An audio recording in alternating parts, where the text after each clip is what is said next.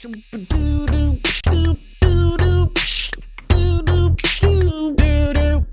everybody,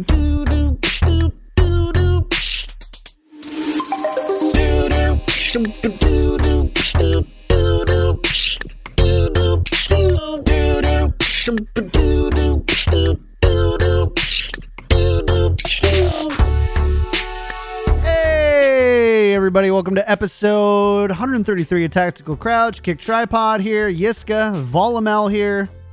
Happy Labor Day to y'all. What does that mean?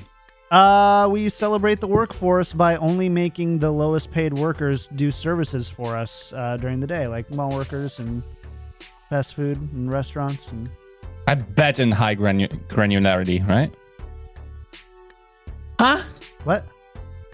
What's I that bet mean? in high granu- granularity. Can you ex- What do you that's mean? a that's an in Explain joke for that the only layman. John should be getting, but he doesn't right now. in high granny. Oh, I get what you're saying. Eh, yeah, f- you. we had an argument on Discord last night about Celsius versus Fahrenheit. Right. Oh yeah, Okay, you guys leg were day. absolutely spamming me. This is where you come in and just. I'm sitting here doing like, Wild rinse the World chat. Quest and it bloop, bloop, bloop, bloop, bloop, and I look and it's just an argument about like Celsius and like Fair. I'm like, oh my god, these two. Yeah. Anyways, I won. It's like so, 4 a.m.. Um, so that was good. Everyone hates decimals, dude. That that slayed me. yeah. Uh, anyways, welcome to episode 133. Uh, show is supported by our patrons. So if you like the show, go to patreon.com slash tactical crouch. Follow us on Twitter at tactical underscore crouch. Join, us on Discord at discord.me slash yiska out. Uh, especially if you're a sub or a patron, you've got a special role and a few special channels in there waiting for you. And uh, show records Mondays and Wednesdays at noon Pacific at twitch.tv slash kicked tripod. And of course, we're on all your favorite podcast outlets and YouTube, youtube.com slash tactical crouch. Let's get into the news brought to you by our patron producers, Yiska. Take it Okay, away. I'm clicking dude. in. I'm clicking in. Yeah, yeah. Give, give it me. Okay. Ugh, I knew it was this. Refined Bean, Frodinho, Pin, Battle Crab, Kuchikobi, Lul Shin, Rex Zane, Audio Compass, Kasha 67, Chara, Nathan Your Misery, Hunter Tane, Fabled Steven, Roger B, Owen, Chris R3444, uh, Horbjörn. I listened to this podcast, was on the toilet uh, or in the shower, thinking of Jeska. Brau Blaukraut bleibt Blaukraut und Brautkleid bleibt Brautkleid. I mostly stumbled through this. It was Somebody. pretty, it was better than I expected. Is that how the Heimlich was invented? Is people trying to pronounce what you just said? They're like, he's choking. We need to come up with a maneuver. And Yes. naturally, it was German. So Yes. that's yes. how it came. Can you say that Yeah. again? Blaukraut oh, bleibt Blaukraut und Bleibt. Blautkreuz bleibt bleibt bleibt Braukleid. Dude, that was so good. I can't, like, I'm talking internally. Chat, that was really good.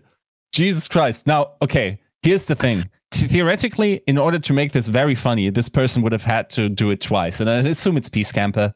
But the, the hilarious part is you can do it once. You cannot, under any circumstances, do it twice. Like, Blaukraut bleibt äh, Blaukraut und Brautkleid bleibt Brautkleid. Blaukraut bleibt Blaukraut und Brautkleid bleibt Brautkleid. What? Okay, I just hyped myself into actually getting that. Wow. That's amazing. That I have great. never been able in my life to do that. I'm very Wow. I'm I'm very talkative today, guys. Now go for three go. times. No, I'm just kidding. uh, That's yeah. whole. Anyways, thanks German. again to our patron producers. Uh, let's talk about the news. And this one comes from our very own Yiska, uh, talking a little bit about Shockwave hitting the free agency, huh? Right. So I think I need to explain a little bit because Of course. um, I think the the general knowledge about contracts is not that extended, and I try to give a elevator explanation um, in the article. But basically, the majority of contracts are one plus one in the Overwatch League.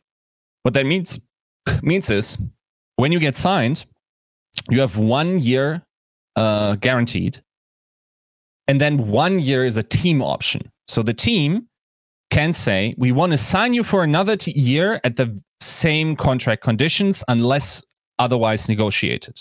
So some of them, the team option has an inherent like upgrade in the in the um, in the salary or whatever, right?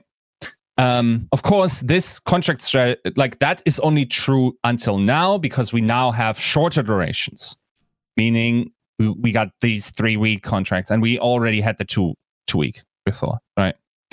The unusual part about Shockwave's contract is that there is not a team option. Okay. So it was mm-hmm. just a one, not a one plus one, but a one. That means if Vancouver Titans wants to keep Shockwave around, they have to give him a new contract. They have to pay him a premium. Yes. And of course, they may also logically not collect a buyout for that. That If- seems like a, a misplay. No, like that seems like some That big whiffs. seems like like okay, I don't know what the what the buyout prices will be like, but this seems like a 100k uh mistake.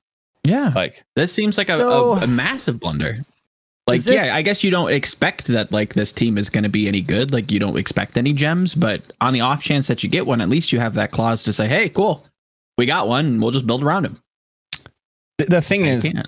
maybe I uh, I don't know. They negotiated for him to not have that to be able to walk after Mm. this, right?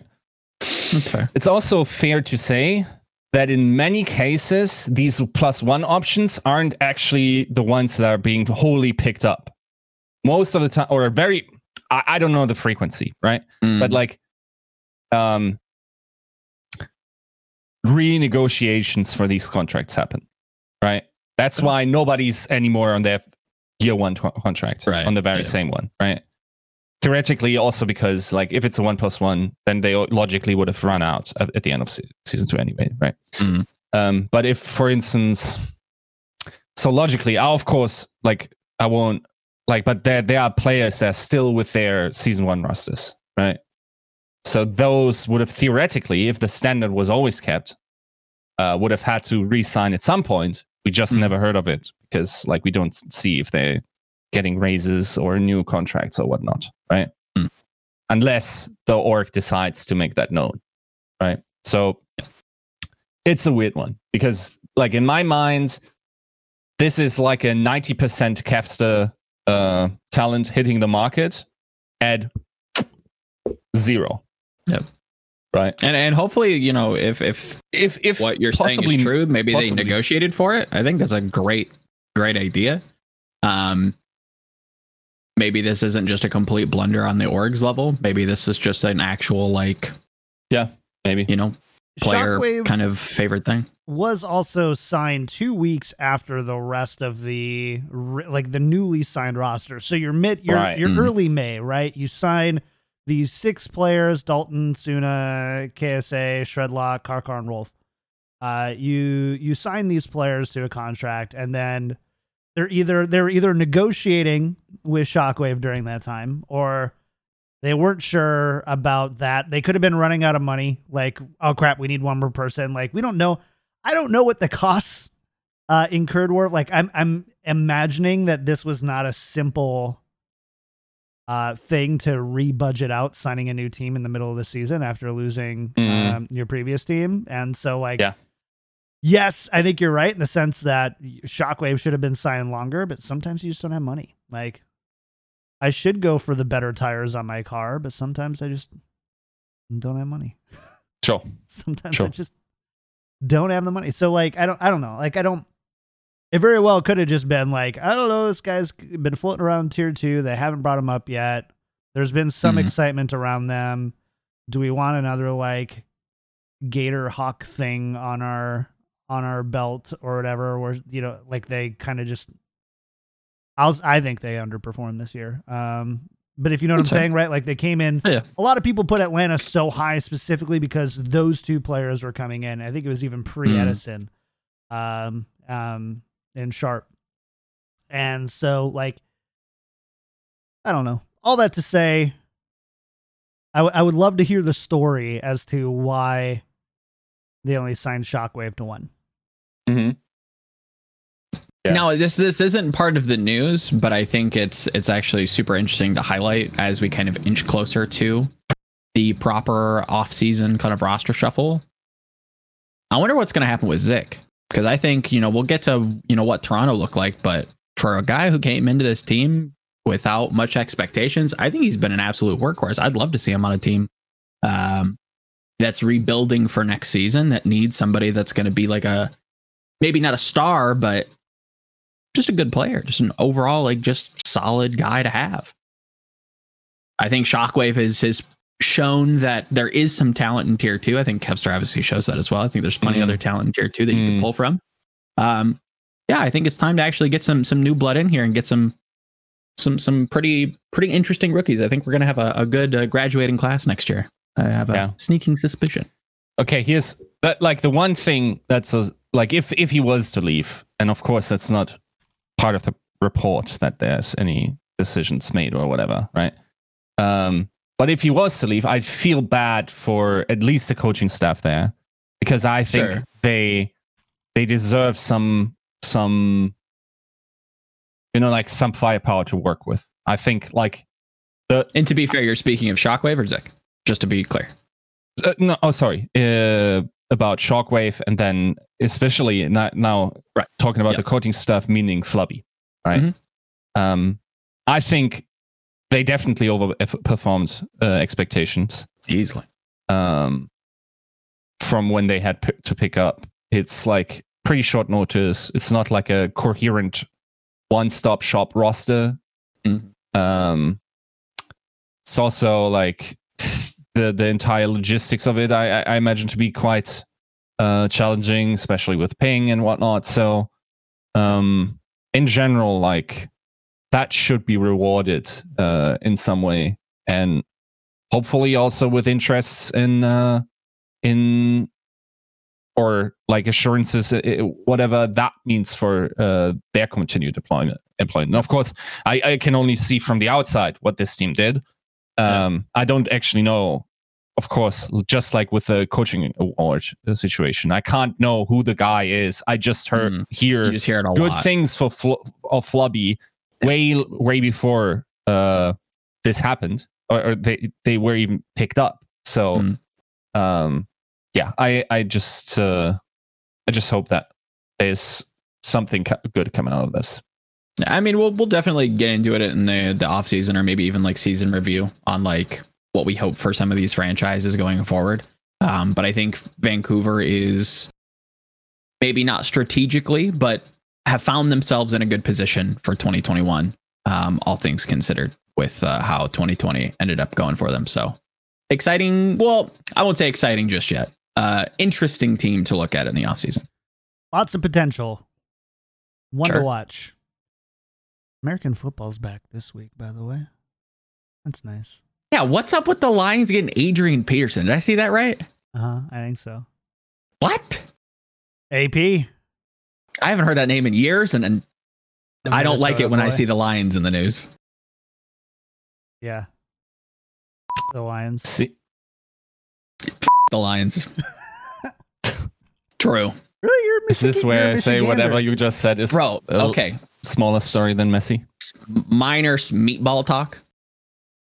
I remember like every day going to high school Yeah. and listening to the radio going, and the Lions have set a new record 14 consecutive losses, uh, the most in Yeah. NFL history. Uh-huh. It's just like, can we get like a good sports team? Like, just maybe every year, it's just like, oh, they're, they might make playoffs. Nope, not today. I don't know. They just suck. Anywho, I'm, I'm a, Sometimes I wonder how I'm a much- Vikings fan. I don't know. We've never won a Super Bowl, so dude, if we had an Overwatch team, we'd be fucking terrible. Do you guys curse. believe? Okay, here's my theory, right? yeah, okay. Do you guys believe that a good sports team changes sort of like at least a little bit the atmosphere of the city, Yes. Yes. right? Because I remember vividly the summer where we hosted the World Cup. Yeah. And like that, it- from It's my exciting. experience, fundamentally changed Germany as a mm-hmm. as a self-understanding culture. Like we used to be very proud of not being proud to be German, Yeah. and now we kind of sometimes can bl- bring a flag somewhere, right? Like that's just like the transformation. only that- only when you have the correct permit and you filled out the correct paperwork and you've you know True. okayed it through four or five different people and your state governor and the senator has to give you a letter of recommendation and yeah. You have to eat exactly 461 grams of sauerkraut in front of them in order Yep. to verify. That's true. Yeah. The bratwurst, yeah. Mm. I love bratwurst. Thank you for that, by the way. Thank you for brats. Minnesotans have protect, uh, perfected the brat, but thank you for introducing it to the world.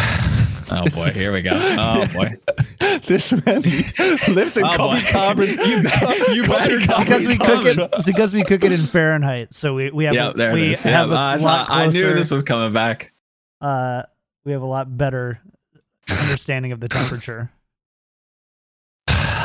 This At which just mildly We roast our dogs. question Yeah. this might just like out me as an absolute Let's go. papage yeah, let's go. is it just an american thing to do like beer brats because it feels like a very american thing to do beer brats Can you explain what that is? from my understanding, I've never made them, but I've only heard like people make them and I've had them and they're they're quite good. It's just brats cooked in beer. We do something similar. Yeah, it's not Okay. that. It's not often though. It's more like a a thing. Like I don't know when someone has like a barbecue or whatever. Like Right, yeah, yeah. It's not often Some- for us either. It's di- Yeah. just for dinner. Yeah. Yeah, every day. So the other two thirds Just one of the meals. yeah. yeah. also, just like Yep. sausages swimming in beer is sort of our culture. Like, I mean, it definitely is. That's why I was like, I don't know. Maybe this is like an American thing that we just bastardize, where you just take like something good from another country. It's like, what if we just added alcohol to it? Yeah. Like it just seems like a very us thing. But This- I'm glad that it's, It's you good. know, I don't we like share beer. Common. I don't like beer, but I love beer brat. I love a good beer brat. Beer brat. I I can't, I can't even say that for a tongue twister. Send me in beer brat, and I can't say that. beer brat stays beer brat and whatever. Um, but there's this Simpson episode. Yeah, I think Okay. it's a Halloween episode where so sorry about this. By the way, I, I do have beer-filled Germans, for this. and that's like a huge cult thing in Germany. Like at least What? where I'm from. Like it, he like either he has a dream or it's like a Halloween episode, and he just like has these uh like these little guys that have like lederhosen on uh-huh. and they are like filled up with beer and he just eats them and he just goes hmm like beer filled germans and it's just like Are they like gummies or like? no it's just like people that he just snacks All right. Yeah. Very good. I'm sorry, chat. And all the listeners out there. Again, timestamps for YouTube are there, but I, you know, you so you can skip ahead to the ones. But we're done now. We're coming back to it. Everybody, everybody likes some banter. We'll get to the games. Don't worry. We are going to get to the games. Let's get to the games right now. Actually, how's that sound? Sound Perfect. good. Great. Sounds good. Whew, we're going to NA first, boys. NA first. Okay. Let's talk about. Um, we're just gonna kind of go chronologically ish on all of Mm. that, and we're gonna start with the uh, single elimination knockouts. Uh, Boston, play-ins. Yeah. Boston coming in. I would say upsetting the Houston Outlaws, a team that Oh, most oh yeah Most that uh, a team that not only was expected to win, but a few had painted as a little bit of a dark horse to maybe make a little bit of a run in Mhm. the losers bracket later on. Um, Yep. that did not happen. no, not at all. It's Why? Why did that not happen?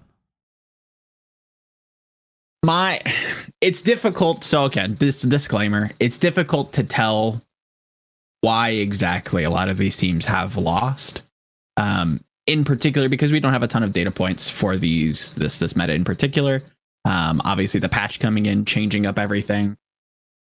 I was kind of one of the the brow beaters that said that hog wasn't get played wasn't going to get played. Obviously it has. Um and obviously houston opted into that and it sounded like houston's been doing incredibly well behind the scenes once again, something that has kind of plagued them all season long. And their stage performance was not that. Um, I don't know why that is. It's difficult to tell. I don't know that maybe even the I don't know. It, it's I can't I, I won't speculate. I don't think it's fair to speculate that in like looking at Paris, it's like I have ideas, but it's like, is it worth kind of commenting on? I, I think it could be a little bit dangerous, but yeah, it's disappointing. I think Houston has had potential all season, but they've never just like shown what they truly could be um, on stage. And yeah, Okay. early exit. Right. Disappointing. Are we done with the measure takes? Do Do we it. just all out, if, roll if out? you'd like to strike the match, I'll Okay. be behind you. So, first one. The idea that Houston's comp was bad makes me tilt off the planet. Yeah, it, it wasn't a bad comp. To be fair, like I'll I'll take that and hold that L because I was very critical when because this was the first game of the play and so I was like, ah, like I don't see how like this can work. Like I'm interested to see if like more teams play like this because I can't I don't see this like working within what I think of Overwatch to be. Obviously that's the case. Houston's comp should and it kind of makes sense for them to be able to do that. They're a team that probably doesn't have a ton of um so looking at specifically this meta, I don't think that they were like particularly well situated to like run a lot of the dive, you know, school of thought. So I think working with the hog stuff makes a lot of sense for them. They have blase, they have hydration, they can kind of run this Washington-esque style. Makes a lot of sense. I don't think the comp was necessarily bad. I just think Yeah. It's also the idea that just because the elements of a comp are Mercy, uh, uh, Mercy Ash against Pharah Ash, and therefore Boston's comp is somehow a counter Yeah. or a hard counter to it is so unreal. Like, I think I, I'm I'm pretty sure these two comps over the scrims last week, like it's like 70-30 for the Pharah comp that they win that. That it's the other way around. Like you guys don't understand. That wasn't a strategical loss. Now, of course, okay, here's the thing. If you never encounter anything that beats your stuff, how could you like why why where's the incentive to have a second thing? And of course, maybe you should be robust in Mhm. in some regard and have like an idea or ideally would have had baked in the ability into the players to come up with a solution or you use the halftime sure. I'll also tell you that is much easier for some rosters that have language that can transport transitive properties. So hybrid rosters coming up with things on the fly is very a lot harder to explain exactly how you think things should go than rosters uh, that don't have a, a language problem, right? Also, it's on the quality of the players. How flexible are they? Are they system players? Are they system inventing players? Like, how does that flight um, i- in in actual flight? How does that work? Right. So which is I think a theme. I think that that that whole kind of point that you just made has been a theme for a lot of these more like head scratching matches where it's like, huh, should you be losing to this team when we look at the regular season score? With the context of this patch kind of eliminating or at least, you know, challenging the idea of main tanks on certain maps or maybe even as a style as a whole. Is is there enough time to be robust? That's that's kind of my question to the Overwatch League coaches. It's like, is there were you do you feel like you were given enough time to be robust? Do you feel like you were given enough time to kind of create a a blockade of different compositions to kind of fall back on if the first one kind of you know doesn't necessarily hit as strong as you like? Yeah. i think that's kind of what we deserve as a little much but that's what's that's what's going to happen when you have playoff patches. Like i don't i don't know. Yeah, and as Albert uh, Gem of uh, Florida is saying in our chat, they had an early read on the best comp for them, in my opinion. Unfortunately, it just didn't manifest a match. They've played the Pharah comp into the Ash comps in Scrim and did so well. It's not um, it's not like they weren't prepped to handle it. And that is also, as far as I know, the story of the season for Yep. uh, Houston. I, re- I like maybe I'm misremembering, but I feel like we were already after the pretty rocky season se- two and seven start with Dream On, Yep. and that back then they were already pretty good. Uh, like people were like good teams were screaming them. They liked screaming them because like They were good. they were legit, right? If you then cannot bring it onto the uh, on the uh, match, that's a hard problem to handle, right? And it probably also requires resources beyond a team that had to let go of a general manager and a coach in the middle of the Yep. season, possibly, right? Now, of course, you cannot excuse everything that's No. uh, that's happening there, right? Like um, the same thing could be said for uh, Valiant, and they prevailed throughout the season. Of course, you cannot expect everyone to be a miracle worker and or a very good talent scout, right? Also, one major thing that Valiant had going for them this season is that they basically had like a tabula rasa position where they actually were in a position to just second guess everyone on the team and have them fight for their spot and earn their spot without like these guaranteed contracts and resources locked up, right? Um, so yeah, I, I it's. I mean, it's at the end of the day, Houston Outlaws finish last in the NA playoffs, and that's a very sobering um, realization for a team that did well in scrims Mhm. and also was projected to be doing better than they were.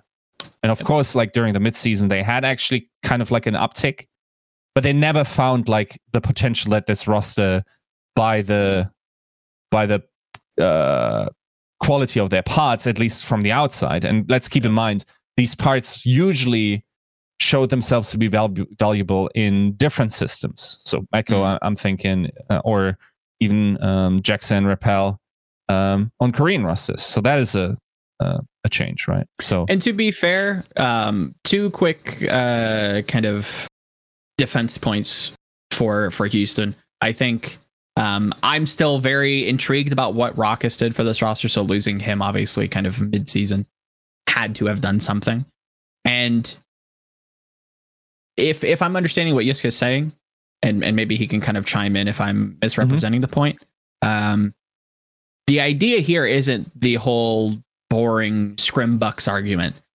This is a ongoing theme for this team where they consistently are performing in practice all season long, higher than what they're able to show on match day, and we they just haven't been able to shake it. Don't know why. Difficult to tell. Is it resources? I don't know. It's it's disappointing to see the players uh, there are good. Just Like- just flat out. Like easily could be a mid-pack team. There's just something not clicking and it's difficult to tell why. I don't know. It's it, it's just as much like that. Uh, that entire point is not an entire absolvement of responsibility for anyone not. involved. It's just like a big question mark where, like, just like Albert again said in uh, in our chat, like sometimes you just have these metas where you're doing well in in uh, in that specific meta, and then match day comes and you run into something and like But or no, even if you season, see something that you saw before, you just can't bring it on, on that day. Now, Sure.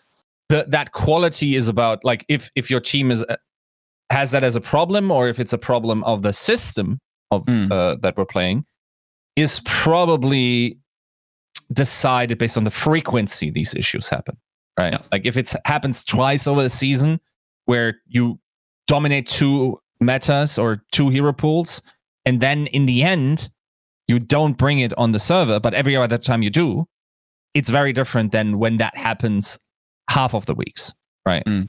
so the frequency um, in that would have to be evaluated and um, yeah it's it's a little rough. Like uh it's it's like that's one of the most frustrating um issues to have i would imagine. To think you have done everything and go with a lot of confidence into that. And then also like just like over the season you get in hammered and wait we we're doing everything we can in scrims. And then when it's match day like you know, there's like this this confidence thing where it's like you you you're stepping on the broken ankle every single time, right? Like Mhm. it's it's not a good mechanism to have. sad exit. Sad. Sad. Uh okay. Uh any other thoughts on on the Boston side of things at all or I think this was like the Hmm. beginning of uh the the I like seeing the world burn. Like, is this just the year that Boston makes it to playoffs and like gives it the old college try and knocks someone out? Doesn't look like it was Boston, but we'll get to that team.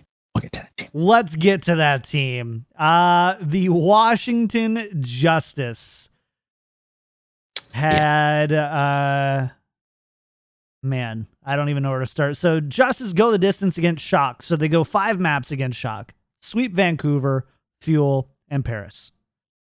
Uh Yep. a- analyze analyze me this, please. Tell Okay. me. So is this? Let's let's talk about the elephant in the room if we can.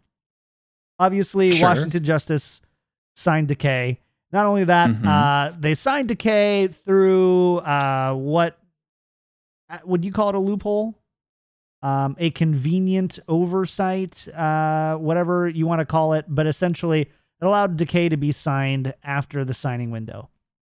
Mhm. And Decay shows up to the Washington Justice. The Washington Justice have already shown these kind of little sparks of kind of like, ooh, Mm-hmm. they get this missing piece. Decay comes in, and then we see a totally brand new Justice, um, and and a team that is really taking it to really good teams. Yep. Uh, before we even talk about specifically how Joe, how do you feel about how are you feeling about that right now? Bad. Not good. I so okay to to kind of dive into that. Um, I get where the league's coming from, and I hope that this isn't some sort of nefarious like, oh well, you know the the ownership's you know pissed at the league, so we have to throw him a bone, and we need decay in the league because he pulls numbers. Like, I hope it's not that. I don't believe that it's that. I don't think it's that. I'm just like crossing my fingers, like, please God, don't let that be like what what actually happened. What I think happened is that teams were worried going into playoffs that COVID could get worse and they need the flexibility to bring in players. Just so Mhm. happens that the Justice use that to sign one of the best players in the league. And like you're saying, I don't think this is solely Decay's uh, doing that the Justice are actually pulling it together. I think they have been on the uptrend as, you know, much as we want to kind of uh, grimace at the idea that the Justice could be a good team. I think it's a good thing that they're a good, at least a feasible team right now. We'll get into maybe Wednesday on what the Justice might be able to do. Um, spoiler, I think they might be able to do a couple more damages before they exit the league. But yeah, I, I Decay as a whole, Decay's move to Washington, um, yeah, it's just it's just frustrating. Um, is it is it there's nobody really to point a finger at because it's like I, I understand if there was a little bit more communication, maybe I'm giving the league more benefit of the doubt than they deserve. I don't know. Um, I don't think I'd I'd blame justice here, right? Like if you're given the chance to sign one of the best players in the league past the signing date, would wouldn't you? I don't know. Like I'd be lying if I said I wouldn't. It's it's it's unfortunate that that's the case. I don't know. It's it just doesn't feel good. Yiska, you are the competition first guy, I think, more than any of us when it comes Right. to this. The competitive integrity, the spirit of the game, the all that kind of stuff. This happens here. They knock out the Dallas Fuel. They knock out the Paris Eternal. Yeah. A number three seed for the season. All that hard work out the window. Where's where's Four your wins. head at? right now? How much sauerkraut and beer have you had in the past 36 hours? 461 gram. Um, Can you convert that to Fahrenheit, please? uh, times this one. You can't. You can't 600 grams to 24. Fahrenheit. Right. can't convert grams. Uh, just happened though. Um, Try. right. So I think we have to sort of compartmentalize three issues that we see there, right? First one is Justice was allowed to sign Decay, right? Is that an inherent loophole exploitation? We can discuss that. It's a um I think we did. it's certainly like a minor quibble that I have, right? Mhm. But it's like this, and all the points need to be seen in conjunction, not um One not like in, independent from each other, right? Yeah. The second point is um that the justice were allowed or the, the playoff system allows teams like this to play in that, right? Hmm. Now here's my thing. I based on the third point, which is we have a playoff patch, don't actually mind that. And I actually argued against uh, for this point last season based on one s- simple fact. I want competitive um, playoffs. Sure. Last season, I argued, funnily enough, with the same team saying, what if the Washington Justice are definitively the best stage four team? We go into the playoffs with the same patch, which we didn't end up happening because Sigma Sure. came in, but anyway. And then we actually don't have the best team in playoffs. So Hmm. I, I we argued about like how make the how to make the season more fun. We could have had a cup at the end. It would have been like a rigorous process through which they uh, qualify, right? Sure. If you want to play for playoff uh, thing, then you got to adapt it to sort of like the realities of the game. This season, I said, like we if we have these hero pool structures and we select for that, then we also have to select or, or like use that selection method and play that out in playoffs. We didn't. We're changing everything about this game, and as a result, a healthy amount of uh, blame for this situation is to be put on the patch, right? And not necessarily on the two other, uh, not only on the two other aspects. Sure. A, Decay was to, able to be signed, and Mhm. B, Washington was to, able to be played, uh, able to play in the playoffs. Now,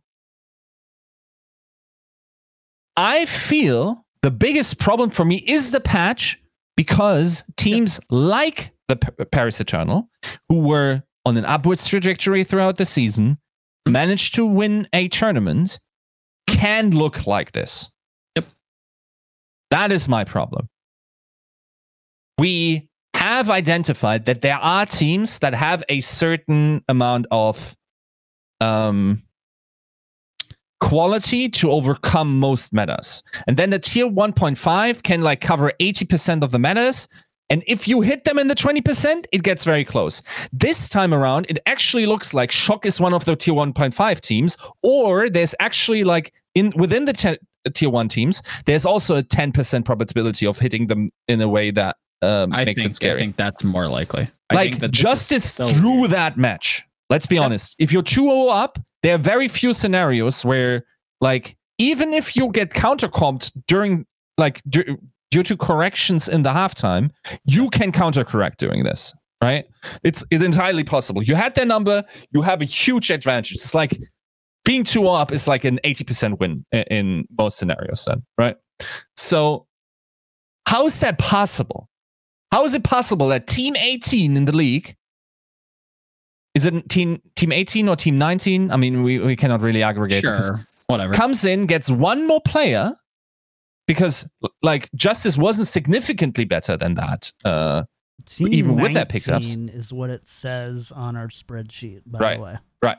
four, four and wins. seventeen, Four minus wins. thirty-three map differential. That's including So- bonus wins. Let's also not forget part of that property. Why I think Shock uh, dropped into tier 1.5 now is because they had to bleed a bunch of players. Yep. They wouldn't have like any Zarya issues when if if Sinatraa was still here. Nope. If they if they wanted to invest the same like Suminsu is still out there, right? By the way, for everyone, just like public service announcement, if Zarya stays around, there's a Suminsu out there in the world. Um, but like that, that is, it's it's frustrating. And okay, we watched together, and I was delighted that this happened. Mhm. I wanted them to win against the Sharks 3 0 East Peace Clap Clap in order to clearly show just how broken this system is.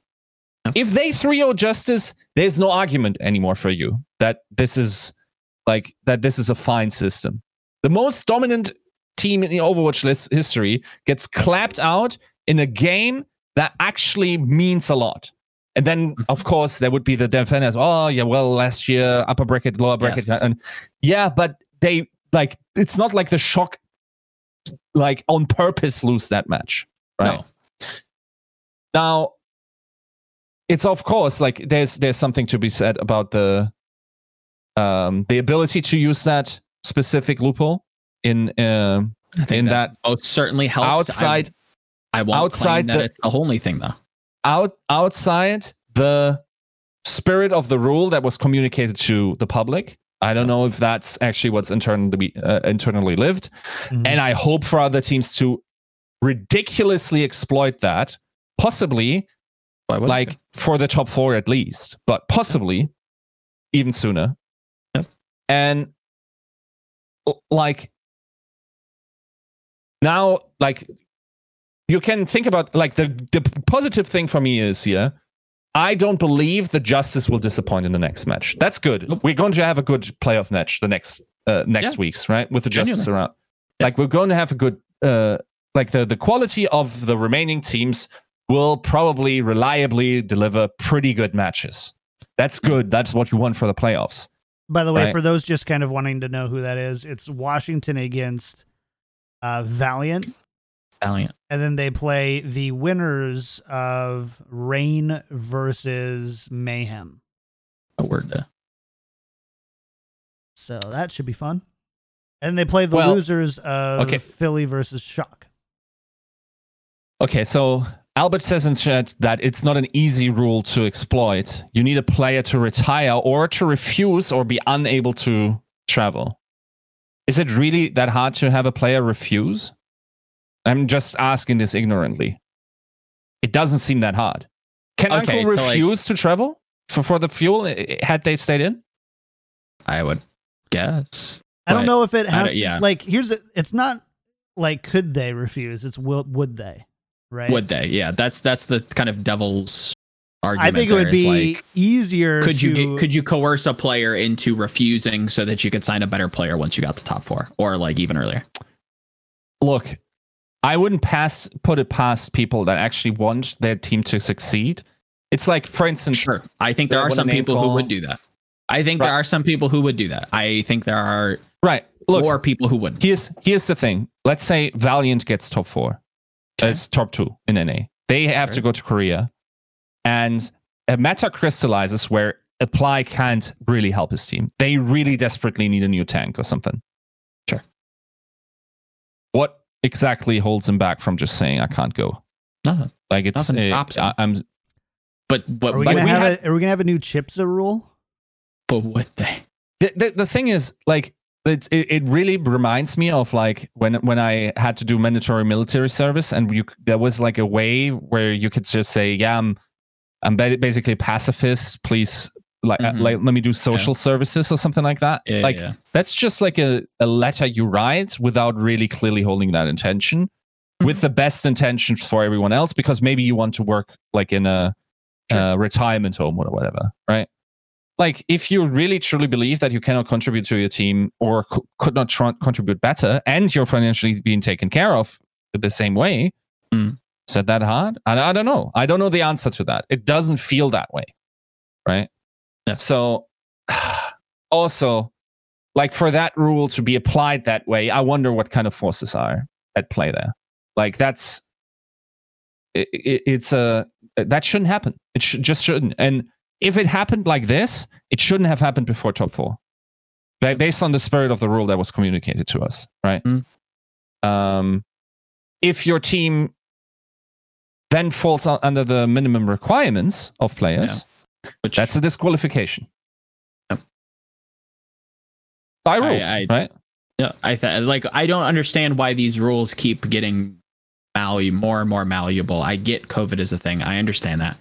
But to Yiska's point, if this is about remedying and continuing the circus as we travel to you know into 2021 and into the you know grand finals as we're going to Asia. Why is a team able to kind of loophole in one of the best players in the league who undoubtedly has helped them? You know, make this kind of dangerous lower bracket run. It, it it's just disappointing again. Yeah, apparently, like by the wording of the official rule, it doesn't specify that you would have to fa- f- uh, fall under the minimum amount of players. So that's on the blog post. I don't know if there's an official rule PDF thing that expands on the rule more. Um, Right. You know, uh, the the Who coaches knows? would have access to those things. But here's what Sure. the blog post says. As we continue to plan for the 2020 postseason, we are making a change to roster rules for the season to ensure teams can continue to compete as potential operational issues arise.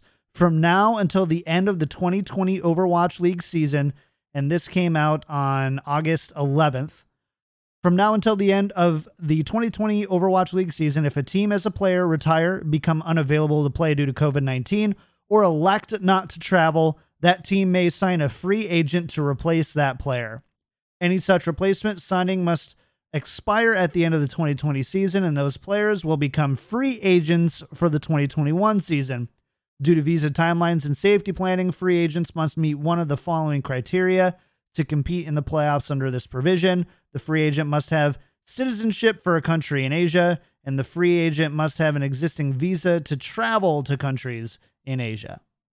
Yep. So to your point, Yiska, if AKM just happens to come down with a with a cough, you know, just happens to be a little ill that day, and the Dallas Fuel Does- makes it to top four, what's stopping them? Does uh okay. I don't know. I don't think it's a big minor big problem. But if I'm the fusion and I think I get a I- get a percent more win chance by signing Suman Su as my Zarya, and Chipsa therefore like can't fly out because he Sure. like can only Whatever travel by boat. Then like why not? What by the spirit of the rule anyway. Like I'm not saying that that's the intention for for the fusion to do that, but that's the loophole you built for yourself, Mhm. right? Yeah. And the problem is we have such malleability in the rules, which is a positive aspect of this league that needs to be flexible to the challenges that it faces in the light of the global pandemic, right? And in the Yes. light of waning viewership. What it isn't good is that we take the property of malleability and let us being thrown around with it and have people exploit it Yes. to okay. the nth degree. That and uh, don't get me wrong, I love that decays in uh, playoffs. Yeah. I love that a player like this gets to compete there. I selfishly say that's kind of nice. Like it would have really Would have like, been disappointing to see him not in playoffs as Yes. a that that that kind of caliber of player. It would have been disappointing to not see him in the league past you know the the the Dallas Fuel kerfuffle. Yeah.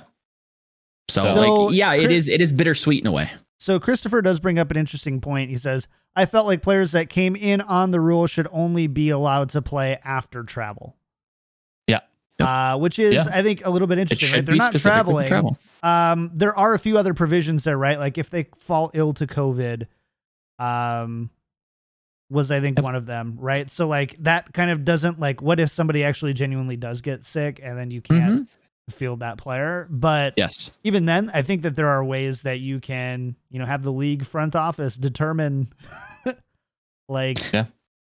the the That, that's that whole elect not to travel. Like I can just choose not to travel, and then Decay comes in, and Justice wins the Overwatch League. That's that. That's a thing, and Yeah. like yes, that that is unfortunate with COVID, but that's the kind of openness to the rules that that you've built, and we're going to reap what we sow, and that's what we've chosen to sow. So this is what we're gonna get. the I'm- only I'm not super like it feels bad, like overall net negative for my opinion, but we do get to see a, another good team in the playoffs. I'm not mad at that. I'm not mad at seeing Decay perform extremely well in the Justice. Not mad at that. Am I mad at looking at Paris out of the league Look, that's after winning an event? Yes, I am. that that's the problem. That's the problem in all But of But that's this, not right? justice, though. It's That's not- not justice. Yes, it no, no, like that.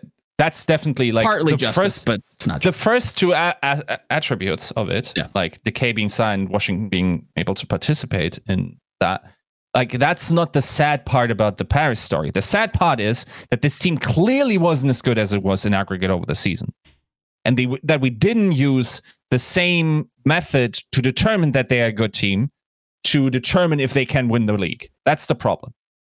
I mean, can we talk about there might even be a bigger problem than that? It's the fact that we have end of season playoffs that are played on a different patch than the other four stages completely and or whatever stages breaks, however you want to talk about it. Sure. And so in the end, you don't really have a representative way to crown the top anyway, especially when none of the teams are disqualified due to um, or don't qualify because they don't have a good enough Yeah. record. Everybody was Right. in, right? Everybody Like I'm sorry, the uprising shouldn't have been in there. The justice shouldn't have been in there. I get we're kind of in an unprecedented situation here. Mm.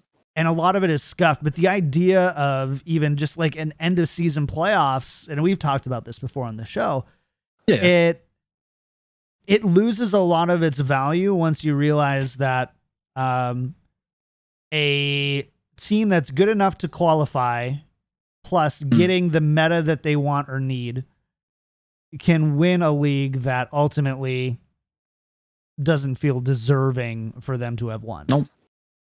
and it's a point that I've kind of defended. I I've kind of leaned into the whole unprecedented, you know, uh, hero pools being quite uh, chaotic. I think it's it's fair to have these teams in here. I'm leaning into or or really attacking the idea of having these playoff patches. It's very clear to me that the direction of this game is still unclear. Every patch could just be an oopsie, and I think we hit an oopsie. Yeah. Yeah. I mean, we that that's the thing. It was always like this. Every end of season patch was a risk like this. The Mhm. fact that it didn't hit, if, if anything, speaks to the quali- quality of those teams to be able to adapt. But it is a problem, and I don't care that another esports does that. That's not an argument at all. That's also a trash and never mm. as severe as it is with, with us. Keep in mind that we're playing a meta archetype that, as far as I can remember, with like many teams playing double off tanks, was Yeah. actually never a thing, and most definitely not this season. So the patch isn't just that we have a playoff patch is a problem.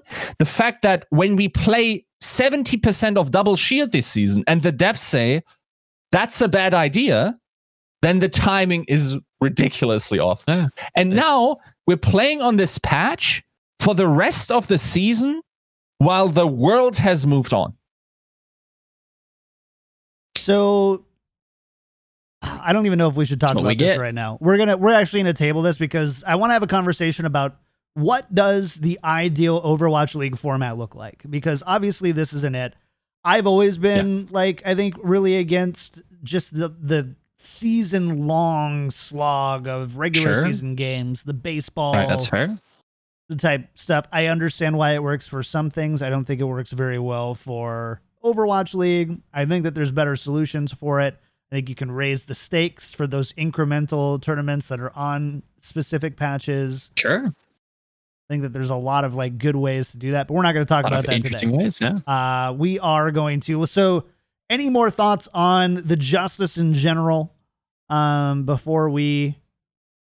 Okay. uh, let's it, i feel like it's a little unfair because we're like we're talking about the the org around them we're talking about the ownership we're talking about what they were able to do let's also say stitch looked way better than i And- would yeah. have ever It imagined did look good. I him have to give still him credit being there. That's able true. to play that the meta really falls in the in, fell into Yes. the uh, favor also by what the who who these players were able to play but Yes. the the heroes that they are able to play they also play well i cannot like let's not deny them the quality because these players there's no blame for on them right No. or even the, like the coaches you do whatever like if you are allowed to do this this is a competitive format if i can get away with it without it being considered cheating in some form or like Mhm. not playing by the rules i take that right by I- like if Yep. they have to drag me out by my teeth right Yep. so I I don't even believe that doing.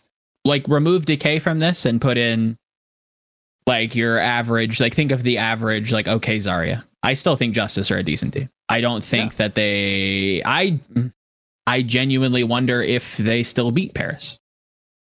I don't think we'll get to Paris on why I think they lost. Would they get there? What was the I think again? I think they would have got there. So Justice has to play Titans. I think they could probably beat Titans with the way that they're playing this meta. Yeah. They have to play the fuel, which again I think is very, very doable. Maybe not three O's, maybe not Okay. Here's the thing, though. You got to consider if they don't have decay and they don't look this dominant, are they being So picked are so you- late, right in the in the sure, draft? sure. That that's agreeable. I, I can agree with that. Maybe maybe if we're maybe in this hypothetical, Dallas Mm. still has decay. Do they beat a Dallas with decay Mm. or vice versa? Um, hard question to answer. I do think this is just a genuinely good team right now with this playoff patch. They have a good read on things. Tuba looks very good. Stitch looks back in form. AimGod looks fantastic. Arc Yeah. look, Arc looks good. Janus looks good. The front line looks good. This this is a good team right now, and we I, credit where credit's due. I, I want to make that a theme on this podcast where like I'm going to tell you your poop when you're poop, but I'm Yeah. also going to give you credit when you're actually performing. And I think Justice is performing. It's not just decay. I want to make that very very clear to everybody in chat, everybody watching on YouTube, all you YouTube frogs. This isn't just a oh we signed decay and we win. Ha ha. Mm. No, no, no. This is a good team. This team is performing across the board very very well. Great. Let's uh let's go on to a, a happier note. Not that it's a Mhm. it's, this was a sad note, but let's talk about the Philadelphia Fusion for a second. Uh, this was Uh, a dude, Do we say it? say it, Do we Say it. say it. I think they're clearly, at least per, from projections as of today, clearly the strongest team in NA. I give you one more, Joe. They're now Okay. favored to win the Overwatch League. I don't know about. Whoa. I think I, I think about- the way the dominance, like also of course it has to do with how you think those metas match up sure. between the scenes. I think Philly just looks monstrous right now. They look good. You working I- on an I article agree. with Chris right now? Is that- is that what's going on here? We, are Is done that it? simping. We're Is done that simping it? That's Like, what uh, that sounds like to me. No, no, no. I think they're I think they're the team that has the best chance of beating Shanghai as of today. I'm not impressed with Shock. I think um I I genuinely wonder how much Hog or double flex tank, if we're gonna call it that, was actually scrimmed in Asia. Um, if that's the case, I wonder how much extra effective practice um, a team like Shanghai has coming into the playoffs. And then I look at how much travel actually has to be done what the quarantine practice. There's a lot of variables for these NA teams going to Asia.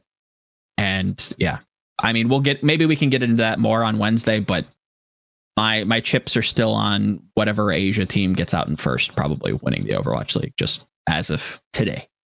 I can I just say though, like I do, I don't want to write off the shock yet. I'm not ready to, just because they Mhm. had a, a tough Sure. first week and a meta that changed pretty quickly. That we've seen Hundred percent. shock be a little bit slower to kind of adapt to in the past. Like they've got a little I'd bit agree. of that NYXL syndrome, where it's, I guess season They're, one they're, NYXL they're slow to get off the line. This you isn't they're this isn't slow. like a, a narrative anymore. They know what's this at stake. Coach Crusty is probably working right now. He's going to make it happen. They're going to be fine. Uh, I don't know if they're actually going to beat Philly or not, but I, I, I Yeah. really every time I look question. at this, I don't see a way in which Philly and Shock aren't shoulders and above the best two teams in NA and aren't the ones traveling. And I think ultimately for everything that's sucked in this bracket, that's my last Mm-hmm. like solace that I have on this bracket is even with all the misrepresented results and all the um, things that shouldn't have happened, the two best teams are still uh, looking to getting out of NA and traveling. It is actually legitimately scary that I Shock we're on the still same- have a an extra life. it is scary, but it's also terrifying to think about. Let's say the justice, you know, happened to squeak by the Valiant. Let's say the justice just happens to topple whoever wins out of Reign Mayhem. Then they have to play the shock, a team who they admittedly took to game five. Maybe they eat their Cheerios that day. Maybe they have their Wheaties. Maybe they wake up on the right side of the bed. Washington Justice. There are there are worlds. I'm pulling a Doctor Strange. Not many worlds, but there are worlds. Yeah. Where the Philadelphia Fusion advances your first seed in North America. Yeah. And the Washington Justice advances your second seed. Yeah. That is Yeah. a world that that exists. No, that their match against Shock was a 60-40 as it presented itself. And a 60-40 goes right 40% of the time, my friends. like that if it gets this far, we we're in scary like Now, I, I, I think we are misre- misrepresenting that point a little bit. They do have to get through three or you know two two very strong teams before or one two. Yeah, no, Valiant is a good team, right? I, I still think that match is not like decided either way. We'll get to that on Wednesday. I think the the next match after that, whether it be Reign Mayhem, I don't think that's decided either way. And I don't I don't expect the shock just to be sitting on their hands since their quarterfinals match and just not have improved or not have practiced and don't look to try and make that 60-40 a little a little uh spaced apart. Give themselves a little bit more ground to be able to kind of win that match. But that said there's a world where four wins get you a, a grand final appearance. Yeah. And selfishly, I'm not mad at it because if they're the best team, then they're the best team, and that's the team I want to see compete. But should they have been allowed to compete? Should Decay has, have been on this team to begin with? Should we be patching the game We're not going back. Yeah, We're, not, going, back, there. Revisit all those questions, apply that here, and you see my point. Yeah, go back 20 minutes, re-listen to that Yeah. conversation. We're back here. And you know we're going to be talking about it in the off season, so you know Oh, it's yeah. coming back. Oh, yeah. Um anything specifically stand out about why the um Fusion did so well? They Oh, were think number I- 1 seeds, so they got, you know, to pick their opponents, they're Sure. top of the bracket. Um they kind of they probably had a pretty good idea who they were facing for the first two. Um, I'd be interested to hear if that's what Christopher had planned on. Um, but I, I would assume probably so. Hmm. But they just, I don't know, they just look good. They look fantastic. Coordinated as all hell. Can play both styles really well. Um, I, I, if there was a team, I think there are teams right now that have like a very full playbook, and I think Philadelphia has a, a very deep playbook that they can call upon, and I don't think we've seen most of it just yet. And that's not to say that I think Philadelphia is saving strats by any means, but I think if they wanted to, I think they could pull out some some goofy stuff and uh, do incredibly well. I think this is a team that's very deep. A lot of the same talking points we went into the season talking about Philadelphia. This is a talent stacked roster, and I think you're starting to see that really come to to light. Yeah.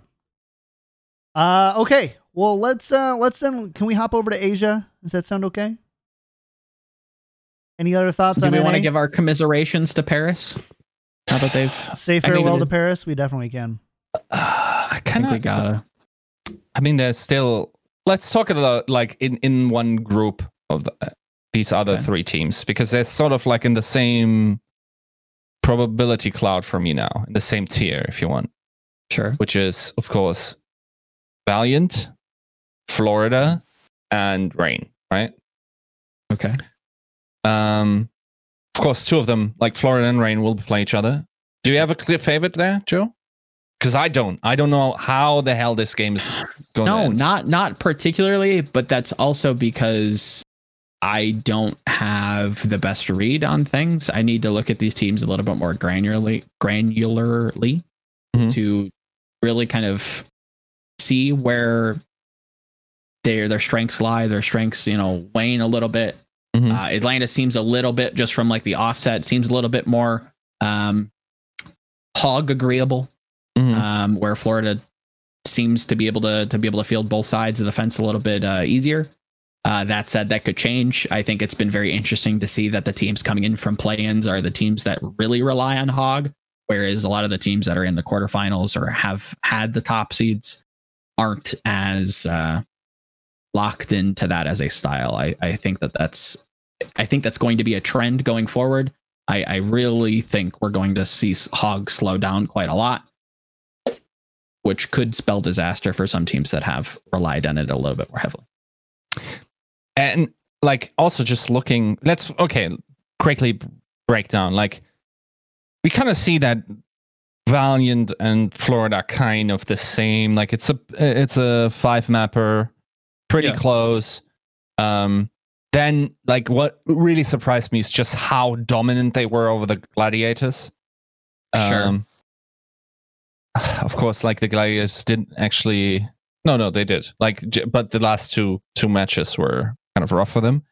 Um, and then the Reign is sort of weird to me. I don't know. Do do you think like how do they match up to these other two? That's the thing is it like it's so difficult because I have to fight myself to not look at a lot of the regular season evidence. Mhm. Because if I was to look at the regular season evidence, I don't think Justice has a chance in hell that they beat the Valiant. But I think Mhm. it's very clear that they do, and maybe they're even favored. Again, we'll get to that on Wednesday. Um, yeah, I, I, I, I hate to be that guy, and I openly criticize people who do this, but I genuinely do not know. It, it's going to take a lot of like spot checking for the Reign to kind of make me push them forward. My gut tells me it's Florida, but I really it's it's difficult to say. Yeah. It is difficult. It's a difficult match to call. And, and I don't think the next one is either.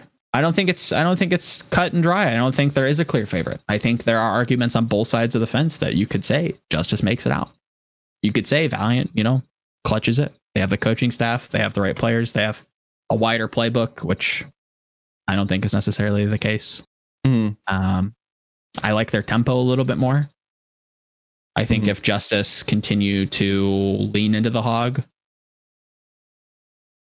and teams are getting more or they're they're receiving more practice on and against it, maybe they're more apt to beat it. Maybe they they get their road stopped here. It's there's a lot of variables in this this new this new Overwatch that are not easy. Not easy to call. It's a it's a hard one. Yeah. We want to just without John just move on to uh. I wanted to talk about Paris Ugoon. Okay. Then wax lyrically, please. I'm sad. Right. No, that's not it. Um, I so for all the Paris fans, for all the the Frenchies out there that that you know are are wondering why, um, I think all season long we've seen them kind of struggle to adapt to hero pools in particular. And I think this is such a big change into like the dynamic of Overwatch that I view this kind of similarly to hero pools, or at least analogous in some way. That it did not look like they were adequately prepared. I, I was not. I think their control performance against the Justice in particular was uh, flat. Um, it looked like on map three they they had something planned, and I don't think like the sparkle on Zarya is like an admission of like we don't know what we're doing. We're putting sparkle on Zarya just because they hadn't run that two maps before. If you look at Volskaya Industries Point A in particular, that map in particular, there has been a historic trend to be able to play these long range hit scans, so that makes you a little bit more predisposed to maybe play Hog Zarya. Maybe they thought it was just better. They just did not perform. I, I don't think this was the patch for them. I, I won't say that they're a patch team because I genuinely think that they are a good team across the entire season. But this is such a big patch that you can have swings like the Justice. You can have swings like the Paris. Like Biescas kind of said, these tier 1.5 teams. You can you can hit the numbers the right way and they they drop out. So I, I it's sad to see. Uh, I'm sad to see him go because there was a lot of hope. There was a lot of brackets that had Paris going pretty deep, and Yeah. I think rightfully so. I think that that's a very fair take. But that's what you get with playoff patches. That's what you get with hero pools. That that's that's what that's this the the seeds that we've sown all season, and that's what we harvest. So if that's not something you're looking for, voice your opinion. I I, I don't know how else to put it. Did you uh, Yeah. did you mention about why XZ was missing or felt that he un- underperformed? No, we didn't. I thought he I thought he did pretty good on Volskaya in I mean, particular, I- but like I think he did fine, but XZ had I'm gonna make sure I find the tweet. Um, posted out a tweet saying that essentially he didn't practice all week. Um, I couldn't participate in practice for a Oh, week okay. due to health problems, and I played suddenly on the day of the competition. Nico and Soon Mm. filled my vacancy well, and all the team members worked hard and did well. Um, so there's there's also like that aspect, right, where it's just kind of like Sure. Yeah. I didn't catch that. That's a good. Yeah. I mean, that has to be uh, added into that as well. Um, it, it's it sucks. It's it's it's really unfortunate that a team with that kind of potential kind of got gambled out. Yeah, XE couldn't play 100%, and that's that's really not gonna help the situation. But yeah, I don't know. Rest in rest in pepperonis, Paris. Paris, you were fun. Hopefully, we'll see you I next think season. you were one of the highlights of my season as far as just teams to follow certainly. and watch. Um, we were way wrong on them. I Um, wouldn't take away from the season performance as a whole. I, I Yeah. think the stuff that they were able to do this season against the odds, against a Mm. lot of people really questioning if this Yeah. roster would work, I think was was fan fantastic if I do say so myself. So uh, cheers to you. Cheers to the French fans. You have a team to cheer for. Che- cheers to the European fans out there that actually have a, a team to cheer for now that's actually good. Um, Yeah. we'll, we'll see you in 2021. clap them off. Clapping them off. Yep, yep. And let's go on and talk about Asia because we Let's get to are- Asia. we- this uh I don't know this this episode's getting a little long in the tooth. a little Um, bit. lot, lot, lot of games. To be fair, a lot of games. A lot of games. And True, yeah. so we're heading over to the Asia side and let's start looking at this bracket. We'll kind of just do the same thing, kind of go chronologically here.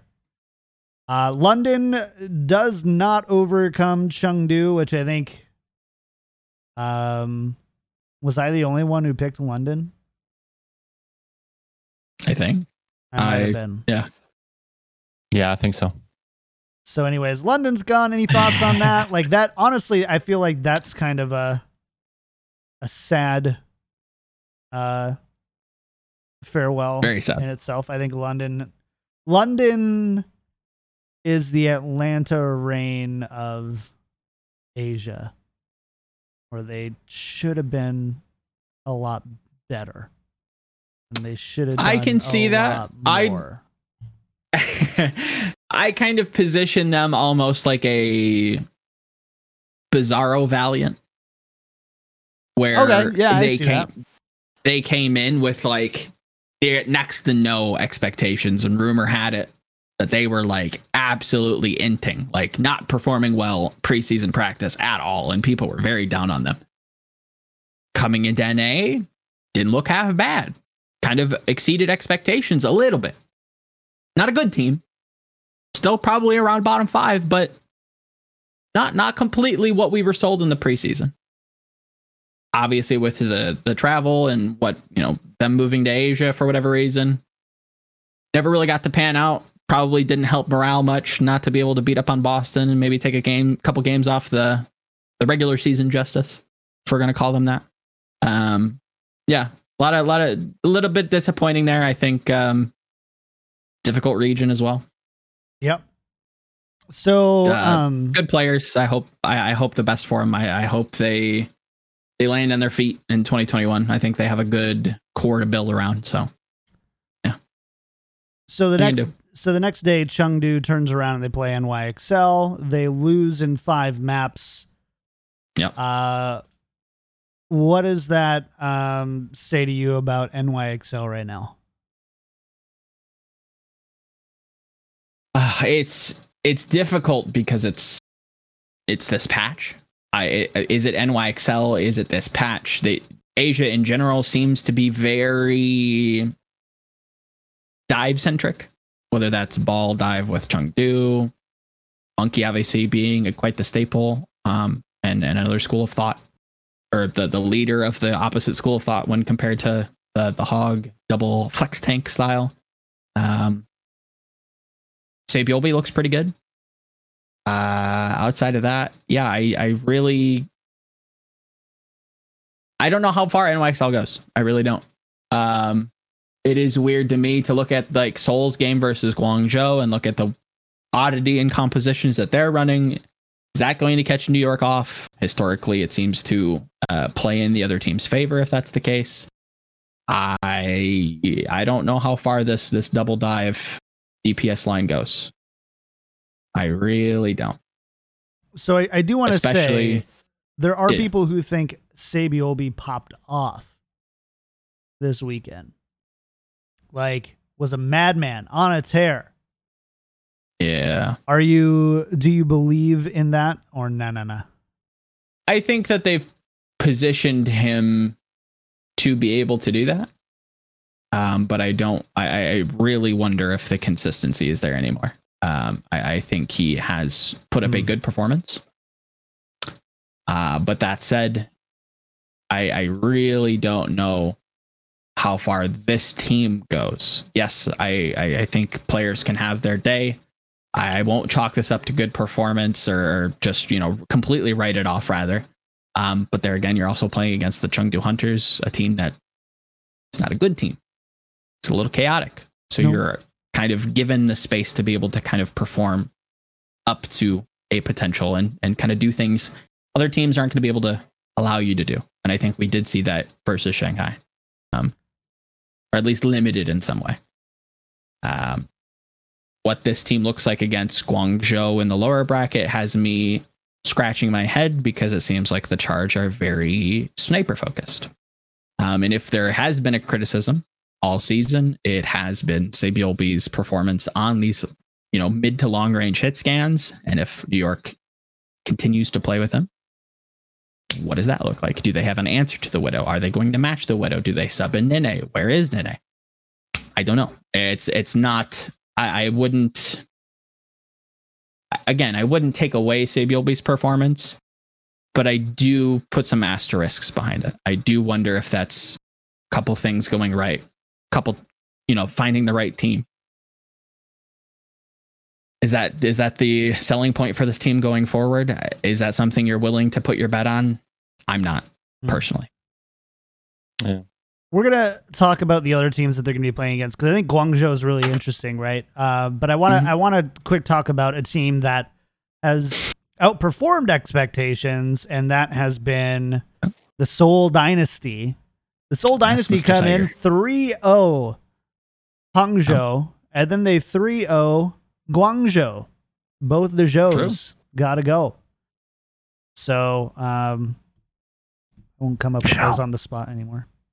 Joe, Uh oh. Joe, Hello, I'm here. keep sleeping on profit. Wake up to a nightmare. We need to put that on. It happened again. It happened again. It, it, it would happen again, right?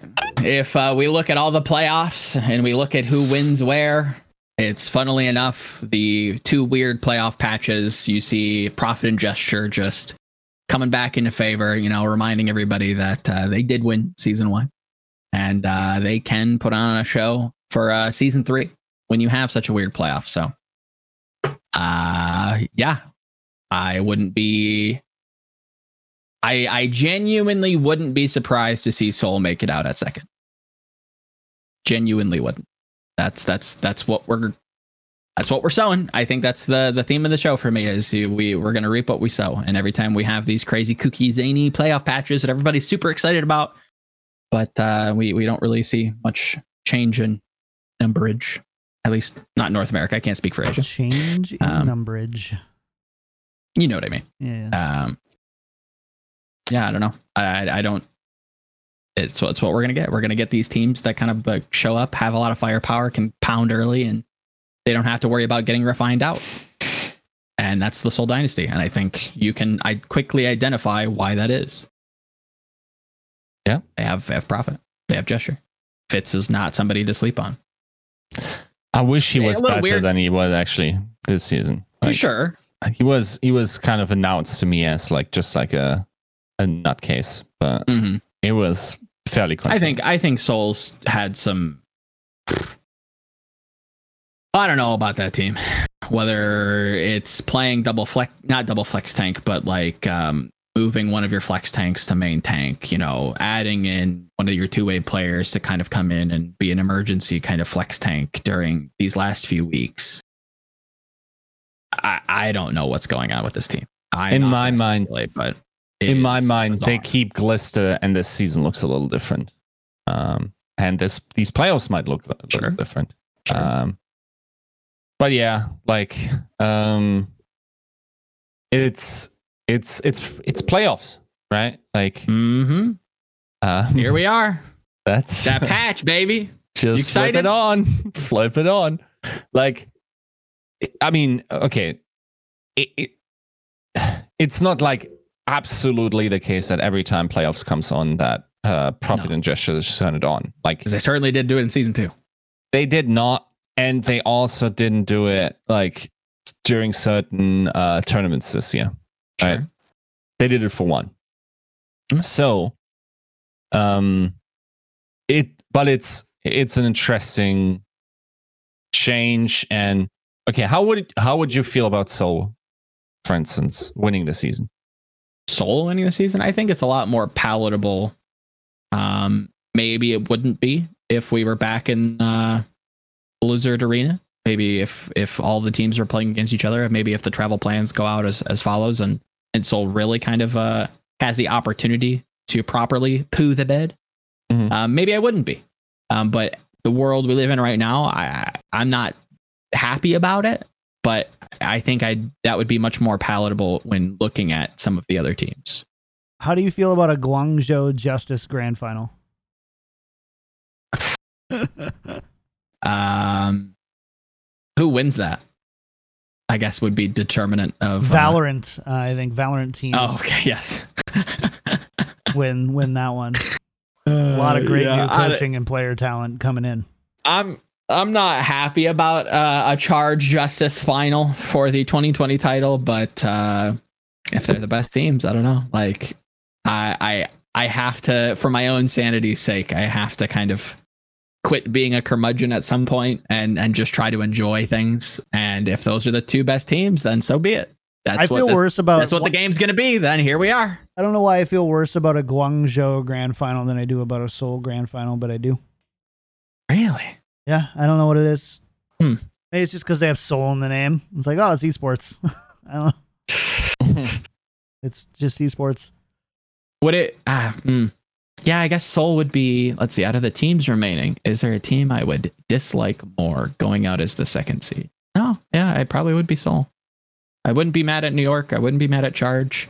What if you get Seoul Seoul's and probably the last going? team. You get you get Dynasty upsetting Shanghai. If Shanghai doesn't get to go, I'm NYXL or uh, and then Guangzhou beats NYXL in Shanghai. I'm gonna be pissed. Can you imagine? Speaking of hypotheticals, go someone go put five dollars down for that line for me at your local betting Oh store. yeah, that's. go put five dollars down on my line at that line. I don't think it's that terrible of a bet either. Good odds. The patch. You don't know what's gonna happen. It's a big patch. Thanks, y'all. I mean that, yeah, it, it looked Bet like a pretty good uh, NYXL patch, like we said last week. Like just like if it Every was patch actually seems like a good NYXL patch. no, bro. but I like know. okay, he is Hotbar is actually a player though. Um, yes. Where has he been all season? not on Hog. Sure. That- again, like I agree that like a lot of a lot of things can be spun in NYXL's favor, but it seems like it never is the case. Sure. Is this the case? Maybe. Maybe it is. Once I don't you know. stop spinning in NYXL, but I'm tired of trying to spin things NY that's- NYXL's way. you right? you Like, don't get it when when you're at the moment of desperation you're completely yeah. broken after having thought they can do it for Ah. two seasons having basically played through 100% of the regular season Mhm. after you're completely at your wits end and it has Yep. transformed you they will deliver that's Yeah, how it okay, works good. Sure. that's how the universe ticks fantastic. Let's see it happen. Let's see it happen. I we, I feel like we've had this discussion at the beginning of this, this season. I feel like we've had this discussion at the end of last season, in the middle of last season. Like, okay, when is NYXL going to turn on? Here's here's a hot take and a preview for. Well, maybe th- maybe this will change if they actually look a little bit more consistent, and I think they they have a chance to. I don't know that you can fix this NYXL. I think they're just kind of stuck and plateaued, and I really would like to see a big structural shift, like big, like Massive. Oh, oh, God, Chad, don't don't overstate what, what I'm saying. I did definitely think Seoul looked like the better team. I'm just saying. What what are you what this is I chat, I don't get what show you guys listen to sometimes. I'm sorry. I don't know what station you're tuned into. They they just they latch on a couple of words, they latch on the feeling, and then they run with What it. They're like, "Are you saying what NYXL's gonna station? win?" What Sirius XM satellite radio in middle of Kansas station are you listening to right now? AM radio? Uh, Uh, but yeah, is this And where I talk Good about team. Wit- Wittgenstein's ruler, where I just teach the people something? What? You, you need to See, break. There's there's a thing called Wittgenstein's ruler, right? Is this like Occam's razor's brother? Yeah, basically this difference, right? The the the opposite, right? Okay. Occam's razor is like, okay, let's take the uh, Oh, what, no. what's the most likely scenario in that, Okay. and let's not Yeah. over, you know, like interpret like the the chances because they look like uh, cool, right? Wittgenstein's ruler is if you interpret something or like think something in a specific way, it says more about you than it does about the thing that you talk about. Okay. Yeah, yeah. So you are being measured instead of the thing that you're measuring by saying some stuff. So that's chat. You revealed yourself just now. What did it reveal?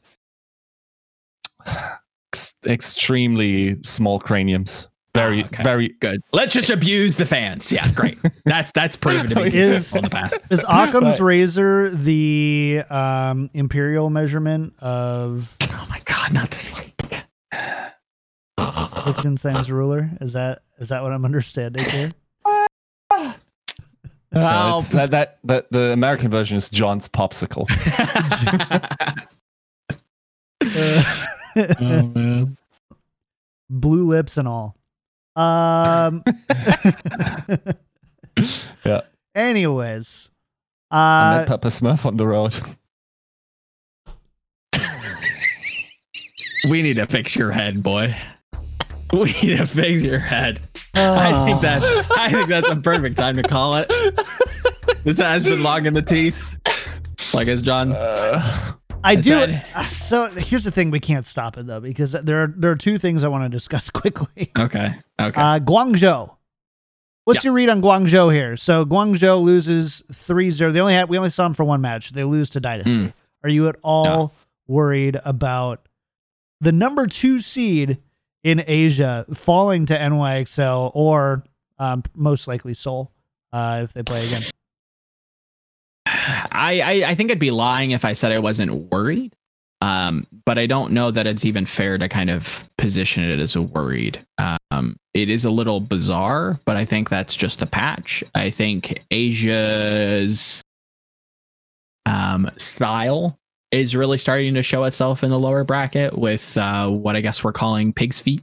Thank you, uh, Wolf, for the uh, beautiful naming convention um, with with Hog and Sigma, which I'm still like not sure on, like how it works, why it works, that kind of thing. Again, something I'm gonna have to actually take some time to look at before next weekend.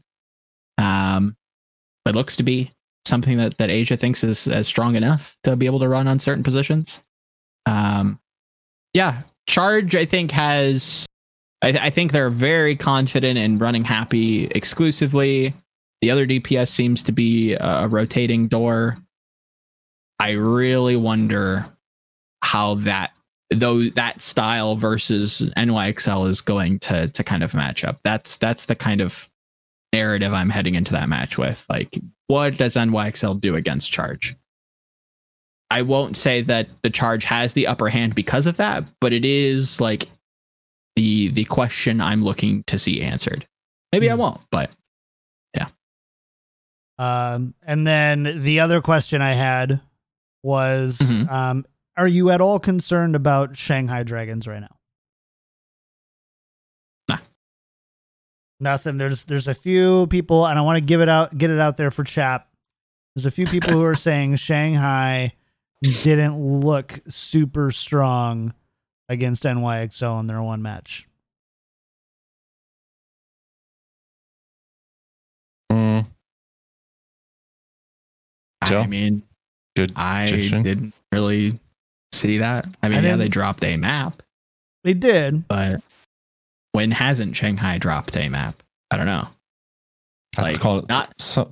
Yeah, they're Not, definitely not the cleanest team ever, um, but No, still odds-on Yeah. favorite. Still look like the strongest team. Maybe not uh, as clear as the past or in as in past metas, but I think they're, that's not always been the case. I don't think it was like the the best showing that I would have expected in that matchup, but Sure. you know, again, they don't have to show up at 100% to beat most of these teams, just like 80%. And it's and then And it's a decisive 3-1. hmm They can call Uh, upon that uh that championship uh, air. I don't know what it is about some of these teams that just can kind of stay mentally tough throughout the whole series, and you know, even two games up, you still have to beat Shanghai, and that's not an easy feat. They they seemingly don't uh, dwindle in performance as the series goes on. They they have a quite the large gas tank, so Yes, they Um, do. they drop a map. They drop a map. It is what it is. Yes, they do. They drop a map. You're allowed to drop a map and still be a good team, guys. I'm going to say it. It's true. true. Uh, They're kind of like sadomasochists in that. Anyway, have been Sado over who? the entire season. Sadomasochist. Sadomasochist. Sadomasochist. Oh, Is that okay. how you say it? Yeah, yeah. Sadomasochist is uh that's a Philadelphia fusion coaching technique. Um sadomasochist sado Yep, yep, yep. is All a- right. Just check all of them boxes. Nice. I was really, I was really proud on. of that one. Dang. I, I I liked it. I I just thought don't it know was- if the algorithm well. We'll have to see. I thought it was I'm clever. gonna get tagged as a BDSM or something. now we will because you said it, I think we were already there. Joe. Thanks a I lot. I mean, we dude. talk about subs so often on this show anyway. Why do we True. never talk about tops? Why don't we just let? All right, Chad. Thanks so much for being here. We'll love you a ton. Hope you had a lot of fun today. Uh, should be a nice long one for you to kind of digest over the next couple of days. Yiska, give us a big thanks to our patron producers, if you will. Sure. Yeah, you get it. Do it. right. um, right. Thank you to Refined Bean. Wait, am I? Yeah. Refined Bean for the new pin, Battle Crab, Kochi Kopi, Lolshin, Rexane, Audi Compass, Kasha67, Chara, Nathan, Your Misery, Hunter Tane, Fabled Steven, Roger B, Owen, Chris R3444, Horbjörn. I listened to this podcast whilst on the toilet, in the shower, thinking of Jiska, and Blaukraut bleibt Blaukraut and Brautkleid bleibt Brautkleid. All your L's and R's are the same. Thank you. It's so weird. Anyways, uh, thanks so much uh, for being patron producers. If you like the show, if you want to support go to patreon.com slash tactical crouch. We really appreciate it. Any level of support, and we've got some cool things. Uh, we'll be announcing when our next uh, game night is on Wednesday. We need to do two of them this month because uh, August got away from us a little bit because I was traveling. So we're definitely doing two. And of course, if you stop being a patron or a sub, but you were last month, of course, you'll get the same patron perks and all that good stuff. Um, new uh new subs, Joe. I put the, put it in the patron things, but who do we got for subs? I put it in the patron. Uh, oh, um, boy, Peggy coming in with a new subbage, uh, Suds and Bubbles, uh, Specs GG, M Miss Pixar Riot, Pixie Riot. Hopefully, I'm getting that right. Apologies. if not. Serio? I don't know. Maybe, maybe it's French. Who knows? Um, and uh, FK and Picasso. Thank you all for your uh, subbage, patronage, support.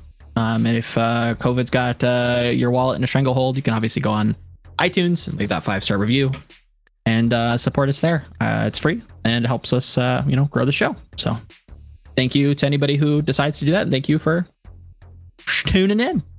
Absolutely. Um, let's do some shout outs for the week where people can find us. I'm gonna go first. Hey, I never go first. I'm gonna go first. Um, I'm kind of doing a couple of different things. Number one, we are kind of if you're into more of like technology, audio, video, streaming, gaming type stuff that's not specifically always around Overwatch or Valorant, I've got my Discord set up, discord.me slash kick tripod. Uh, talking about my new PC build, stream redesign. If you ever need somebody to EQ your mic for you, I do that for free in one of the channels. Um, you can also follow me on YouTube at Kicked Tripod YT. So youtube.com slash Kicked Tripod YT. Follow me everywhere else at Kick Tripod. I'm also doing a little bit more streaming.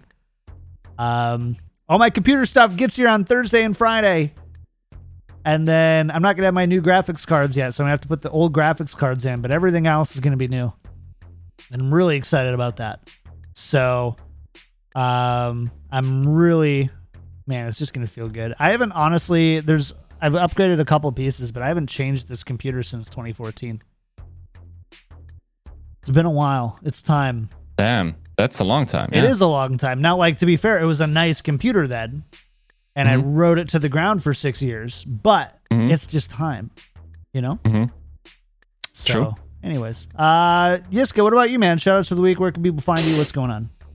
Um, well, sort of like reporting season as well. Um, looking at some fe- feature stuff. I want to get deeper into doing interviews. I uh, really enjoyed doing the one with um, Christopher, um, like the fine gentlemen that usually hang out here uh, in chat. I gotta definitely like. I think, for instance, uh, Albert would be a dope guest for a contemplative interview episode. Um, yeah, and uh, just overall covering playoffs. I'll I wrote a piece on Friday just like talking about how the season went for some of those teams that went out and where the journey might go based on the information that we got. And maybe I will return to that uh, just for the ones that uh, got faded on on uh, day two, right? So we'll see. Um, yeah. Uh, Joe, what about you, man? Shout outs for the week. Where can people find you? It's on the socials everywhere, all the same usual locations. Um, this week, uh, uh, what am I doing? Let's look. We're gonna remember together, chat. Here we go. I know one of them's. Uh, we got some Valorant content, some speculative pieces, um, some some think pieces. I'm looking at some of the narratives for the Overwatch League playoffs uh, across multiple seasons and looking how they line up and maybe how they've repeated themselves, and then looking at a uh, a little general uh, entry into why Roadhog is being played, why he's good, why he's bad, you know, for for the chat. So that's what you can expect out of me this week. Go go read uh, the Christopher interview; it's very good. And the only reason why we sound as good is because Mr. Horseman over here uh, set us up and uh, got us all customization correctly. So go go support that and go uh, write that or read that stuff. Like his subscribe on that that jazz. Go. Yeah. Um, do you? So I was gonna ask you, are you gonna do any Shadowlands content? Uh, like creating it. Yeah. I hadn't thought of it, but uh, maybe Hmm. I wouldn't be opposed to it, but I don't know where it would go. Yeah. Uh, I've got I've maybe. got the hankering for some WoW content and to make Really? some WoW content, and I just don't know like I can't tell if it's a fleeting thing or not. It's been like kind of earworming me for Hmm. last couple weeks. And I'm like, is now the time? I don't know. I don't think so. It's like we'll a- talk. It's We'll like, talk. Yeah, we'll talk. Cool. Anyways, uh, thanks again, chat, for being here. Hope you had a ton of fun today. We will be back on Wednesday at noon for another episode of Tactical Crouch. Until then, bye.